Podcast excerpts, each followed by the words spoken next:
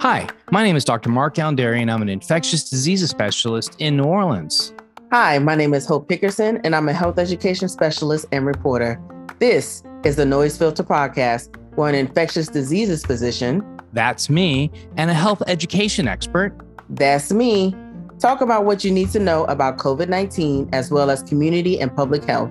For more information about Noise Filter, your public health podcast, to watch and share our incredible informative animations, visit us at noisefiltershow.com. So let's get started.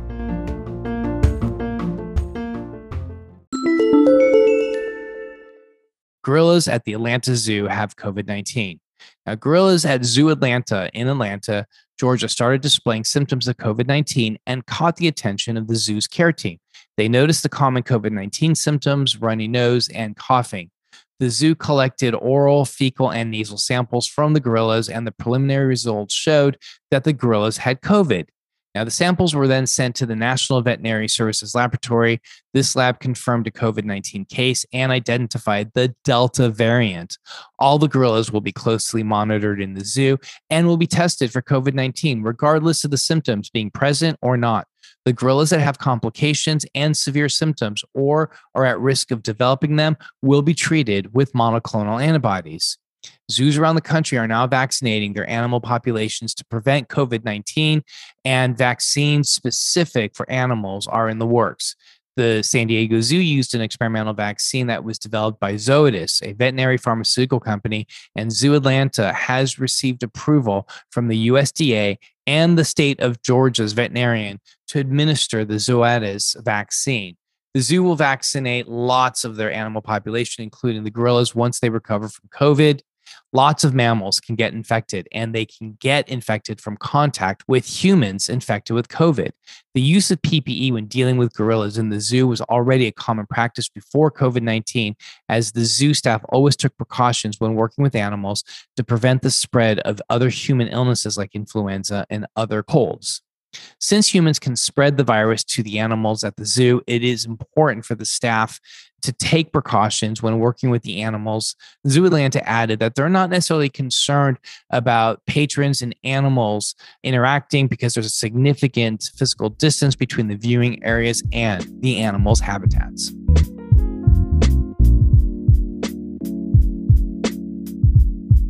Flu and the coronavirus twindemic. Now, in 2020, the flu was virtually unheard of thanks to increased hand washing practices and social distancing. However, health experts fear that this year will be much different, so much so that some experts warn of a possible twindemic of flu and coronavirus infections. Now, the Wall Street Journal offers answers to frequently asked questions and practical information about ways to protect yourself during the flu season. How severe will the flu season be this time? Well, the flu commonly strikes the US October through May, with the peak being December through February. Between 9 million and 45 million people in the US get infected annually, leading to 140,000 to 810,000 hospitalizations and 12,000 to 61,000 deaths, most of them in adults 65 and older, according to the CDC. The coming flu season is on track to be the worst than the last one, and could further strain hospitalizations already overwhelmed by the surge of the Delta variant. This season could also strike earlier and more severely than usual because many people haven't built up their natural immune defenses while working from home and avoiding strangers. So, who should get the flu shot? The CDC recommends that everyone six months and older, with few exceptions, should receive a flu vaccine. Now, when should you get that flu vaccine? The flu peaks from December to February, so health authorities recommend everyone getting a flu vaccine before the end of October.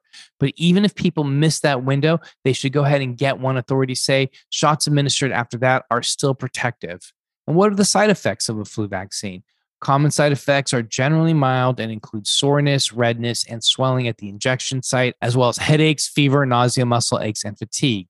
They usually clear up on their own, and the vaccine also does not cause the flu.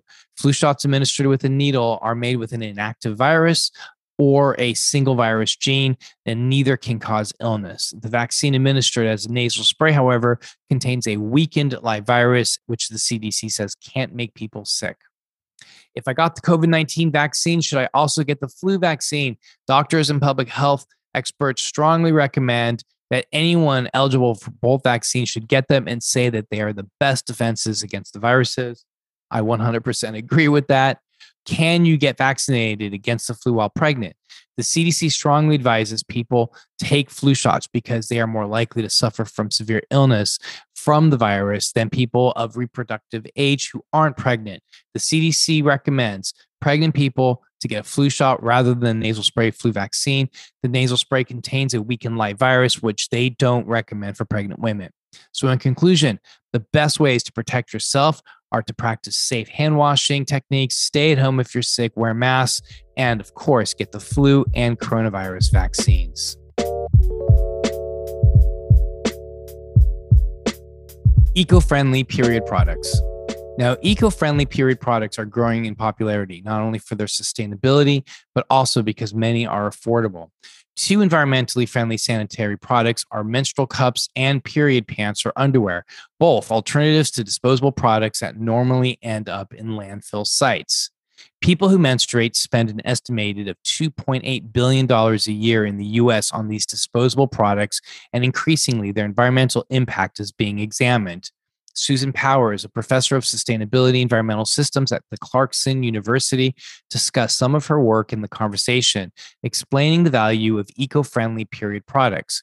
Powers has studied the life cycle of period products, analyzing not only the waste created after their use and disposal, but also the energy and resources put into making the products and the impact on climate change and natural resource depletion.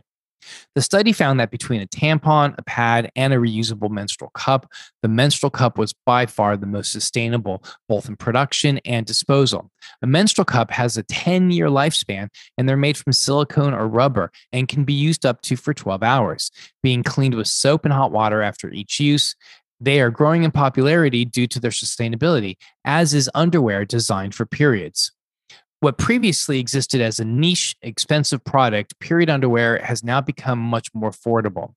With many brands now selling the underwear, they have now become more and more accessible to larger groups of people, allowing more people who menstruate to make use of these eco friendly products. They are both convenient and comfortable, and like menstrual cups, have seen sales skyrocket.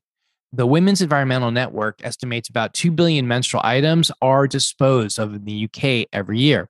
And it must be emphasized that for many people on low incomes or living in poverty or who are homeless, these alternative products just may be too expensive to purchase compared to the cheaper packs of disposable products, which is why period poverty is yet another barrier to the best menstrual health care. Furthermore, for homeless women who do not always have access to bathrooms, menstrual cups may not be a viable option due to their having to be cleaned and sterilized compared to disposable products. So, changing taboos surrounding talking about menstruation is an ongoing and important process that can help facilitate the best menstrual health care for people who menstruate. Promoting products like this and tackling period poverty, which this show has discussed in depth, is essential to reduce the environmental impact and also ensure that people feel comfortable talking about this normal physiological process.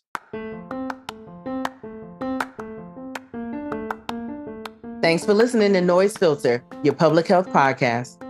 Be sure to subscribe to the Noise Filter podcast and to follow us on social media. And you can find me at the Dr. Dery, that's D R D E R Y. You can follow us at Noise Filter on Instagram, Noise Filter NOLA on Twitter. And to see and share our amazing animations and find out more information about us and the show, go to noisefiltershow.com.